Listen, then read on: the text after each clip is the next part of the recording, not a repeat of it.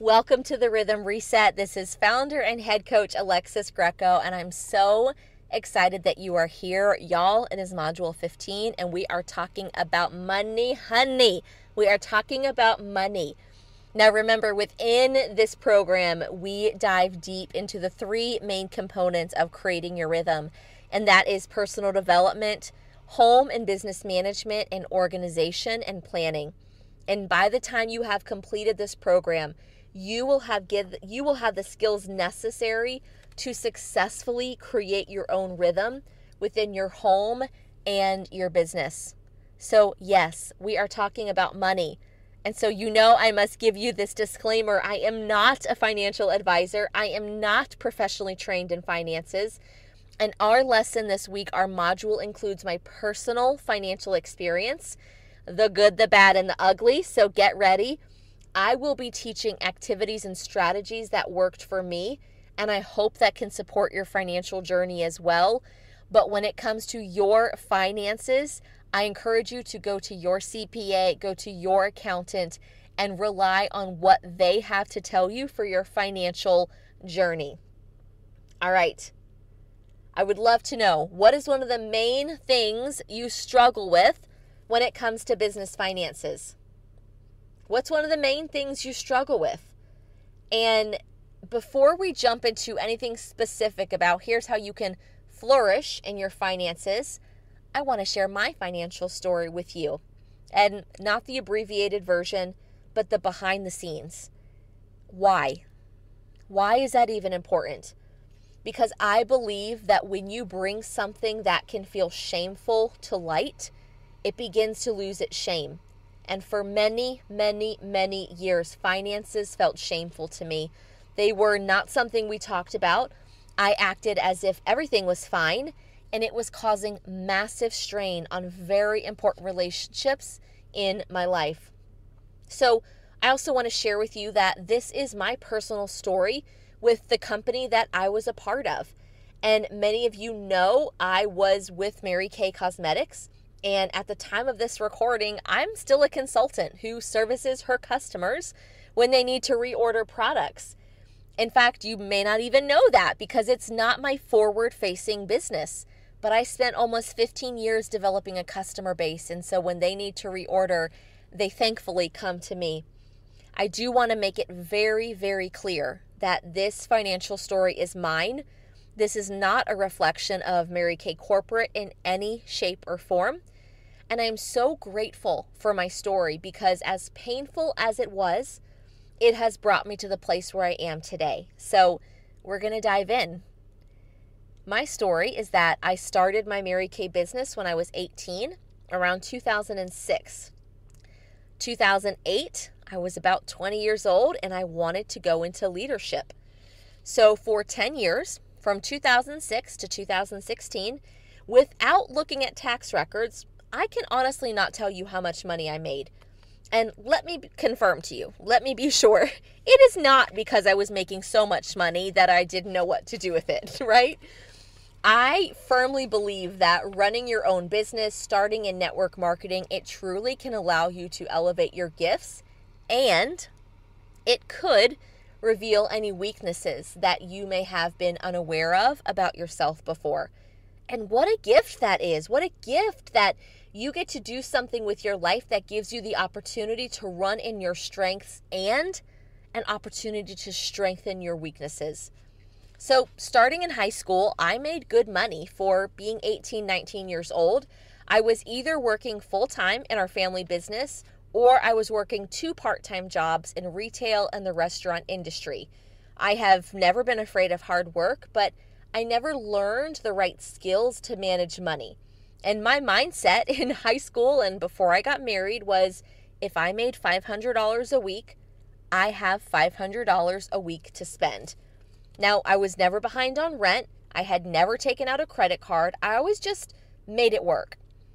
Now, as I started my business, I got really excited about the carrot that was hanging in front of me. And so my financial illiteracy turned from make $500 this week so I can spend $500 this week to sell $500 this week so I can order $500 of product this week. Does anyone feel me? I will never forget. I will never forget the time I went on Target for my first car. And to reach that, my team had to do about 5,000 wholesale in a month, and we did it. I think I personally contributed around 3,000 that month. And I was sitting in the office of our apartment. I remember it like it was yesterday. And I opened my bank account on the 15th of the month, and I was payday. Commissions came through on the 15th, and my commission was $650. I had never, ever had a check that high. Maybe like $100, never $650. And I will never forget it. Sitting in that room, looking at that direct deposit, realizing I was so far negative in my business checking account that that $650 deposit only made a dent. I probably was $700-800 in the red in my business checking account. So while that $650 looked great on paper and I was celebrated for it at our meetings, it was only salt to an open wound. And thus began and continued my tumultuous relationship with finances. Now, before I continue, please let me affirm again, my negative financial decisions were not because Mary Kay Corporate asked me to make them. I am a grown woman, and at the end of the day, I made the decisions and I chose what I did. I am, however, revealing so much of my story with you because I have a feeling that many of you may have similar stories or know someone who does. And as I shared before, one of the ways to no longer feel shame over something is to shed light on it. And so today I'm shedding light on the financial history of my business in hopes that it gives you courage to do the same and to know that you are not alone and you are not too far gone. Fast forward to January 19th, 2016. I was a director at that point. My oldest son was 2.5. I finally made it to director, which is a leadership position, after 4 times through qualification, and more on that in a minute. If you were to look at a picture of January 19th, 2016, you'll see a packed house at a weekly meeting. And, you know, it was normal to show up to these events where I had 5 to 6 team members, 5 to 6 guests. I was doing everything right except my finances. And in that month of January, I never ended up making our minimum production, meaning I did not have enough to produce to stay at that position. Next month, February 2016, I traveled from North Carolina to Florida, 6 months pregnant with my second child. We hadn't made production that previous month in January, and we were nowhere near on track to make it this month either. So I figured if I could make it work to attend a conference with top leaders, something would click and I would figure it out. I was desperate. So my mom and I went, and I sat at the feet of 3 to 4 of the top 10 nationwide leaders, and internally I was feeling so frantic. I was searching for ways to meet production, and I became so desperate I started researching credit cards. To interject right here in my story, there are several beliefs about credit cards, and to be clear, my intent at this point was not to build my credit or to use the free miles, but it was to desperately save my team, and I was willing to do whatever it took. Now, I'm not sure if this resonates with anyone, but I was a leader. I was a winner. I was not a failure, and I was for sure not going to lose my leadership position just because we weren't meeting production. In my mind, I just needed to catch a break, have a breath. I just needed to someone lend me a financial arm. March 2016, enter the final 4, the last 4 months of our fiscal year. This is when the cream rises to the top. This is when the leaders emerge. And by golly, I was a leader. I just didn't have the team to prove it. I had taken a picture that night of February 2016 as the clock turned to March 1st. And I was smiling, celebrating our team. But what you don't see in that picture is the night prior, I was able to find 2 credit cards online that gave me instant funds, and I, quote, saved my team. I saved my leadership position. Was I on target for every company promotion? You better believe it. But now, behind the scenes, I was a few $1,000 in credit card debt and no steady commission checks or sales to pay it back. July 2016, I had just had our second baby. Things were growing great on the outside. I stood in front of crowds of people, led meetings, signed new team members. I never, ever tricked or persuaded anyone into ordering or even asked people to order. Internally, I knew I didn't want them to be where I was. And I was the face of our team. I was the face of the top 2% of our company.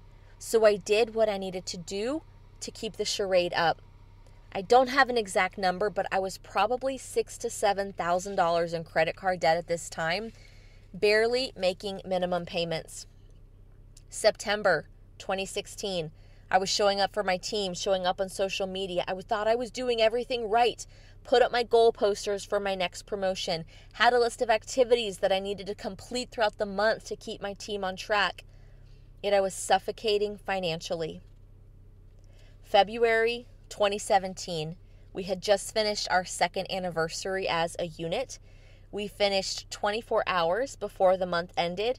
In our first apartment, we had just had one baby, so I threw a picture up on social media of a throwback to that day. But what you don't see behind the picture is it was our fourth time through qualifications, and we had exhausted everything and everyone. So how did we finish? $800 on a credit card. And I remember sitting on the steps of our apartment asking my husband if it was worth it. We have gone through 4 rounds. We were so close. And when I say I exhausted all options, I had. And I figured, well, this is what leaders do. We figure it out. We put our big bro panties on. And so I did. And I moved forward. Fast forward to September 2017. I took a picture celebrating our team. And just a day or so later, my life would turn upside down into a chaos I had never known before. What I haven't told you up until this point was by now I had just crossed $11,000 in credit card debt. And here's the kicker. My husband had no idea. No idea. Not even a hint. And I couldn't take it anymore. The pressure was too much. Before I told my husband what I had done, I called corporate and I stepped down from my leadership position. Without even telling my husband. That obligation to continue meeting production was something I knew I was not able to do. We had just bought a home, our first home, and we were 30 days out from being completed. We were living at my parents' house, and I remember sitting at my dad's desk making that call to corporate to step down. I sat in my dad's big desk chair, and I looked out the second-story window of his home office, and I felt numb. It was like my lips were moving, but my body was standing still. I was numb. Later that day, I told my husband what I had done, and then the healing process began. You know the saying, the darkest point is before the dawn? Well, I had never felt such darkness in our 7 years of marriage. I had betrayed my husband, I was fake to those around me, and I couldn't take the pressure anymore. As you can imagine, this was not a great time in our marriage, and I agreed I would sell off everything I had in stock because that was thousands and thousands more than if I had sold the product back to the company. Fast forward to June. Let's look at what it looked like on the outside to social media amidst all of this chaos. It looked like things were incredible. You saw me doing this new innovative style of online parties. This was before COVID, but in reality, it was me saving my marriage. I was giving away free stuff to get people on live to buy more product with me. I needed to sell product and I needed to sell a lot of it fast. I ended up selling enough product to pay off our debt, and it was something I was doing to save my marriage. I refused to live under the financial burden anymore. So why do I share all of this with you? Because it's the truth. And if you've ever been in a similar situation, or maybe you're in one now, I want you to know that you're not alone. Now, I'll continue the rest of my story in our next module, but I wanted to share those details with you, and we'll continue to go through some ways that you can avoid potential pitfalls like I had in future modules. But just know you are not alone and you are not too far gone. When you submit questions in the Q&A, remember there is an option to submit anonymously, and you are more than welcome to do that. If you have any financial questions, you can drop questions, you can drop feedback there. In closing today, I just want to remind you that one of the biggest ways that you can cheer this program on, you can show your appreciation, is to share what you're learning on social media. With that, we have reached the end of the module. Remember, y'all know what I'm going to say. We are leaders, and leadership is a blend of character and strategy. People want what you have to offer, my friend, and now is not the time to back down. As we enter the online marketplace today, we commit to be others-focused. We commit to challenge the norm. We provide excellence in the mundane, and we go one more. We believe that character matters. We welcome the pivots, and we know that profit is good, and profit used for good is better. As you go throughout your day, fear not. Look for the big mo, and remember, we choose family over business. And as we say here in the South, y'all have a great day.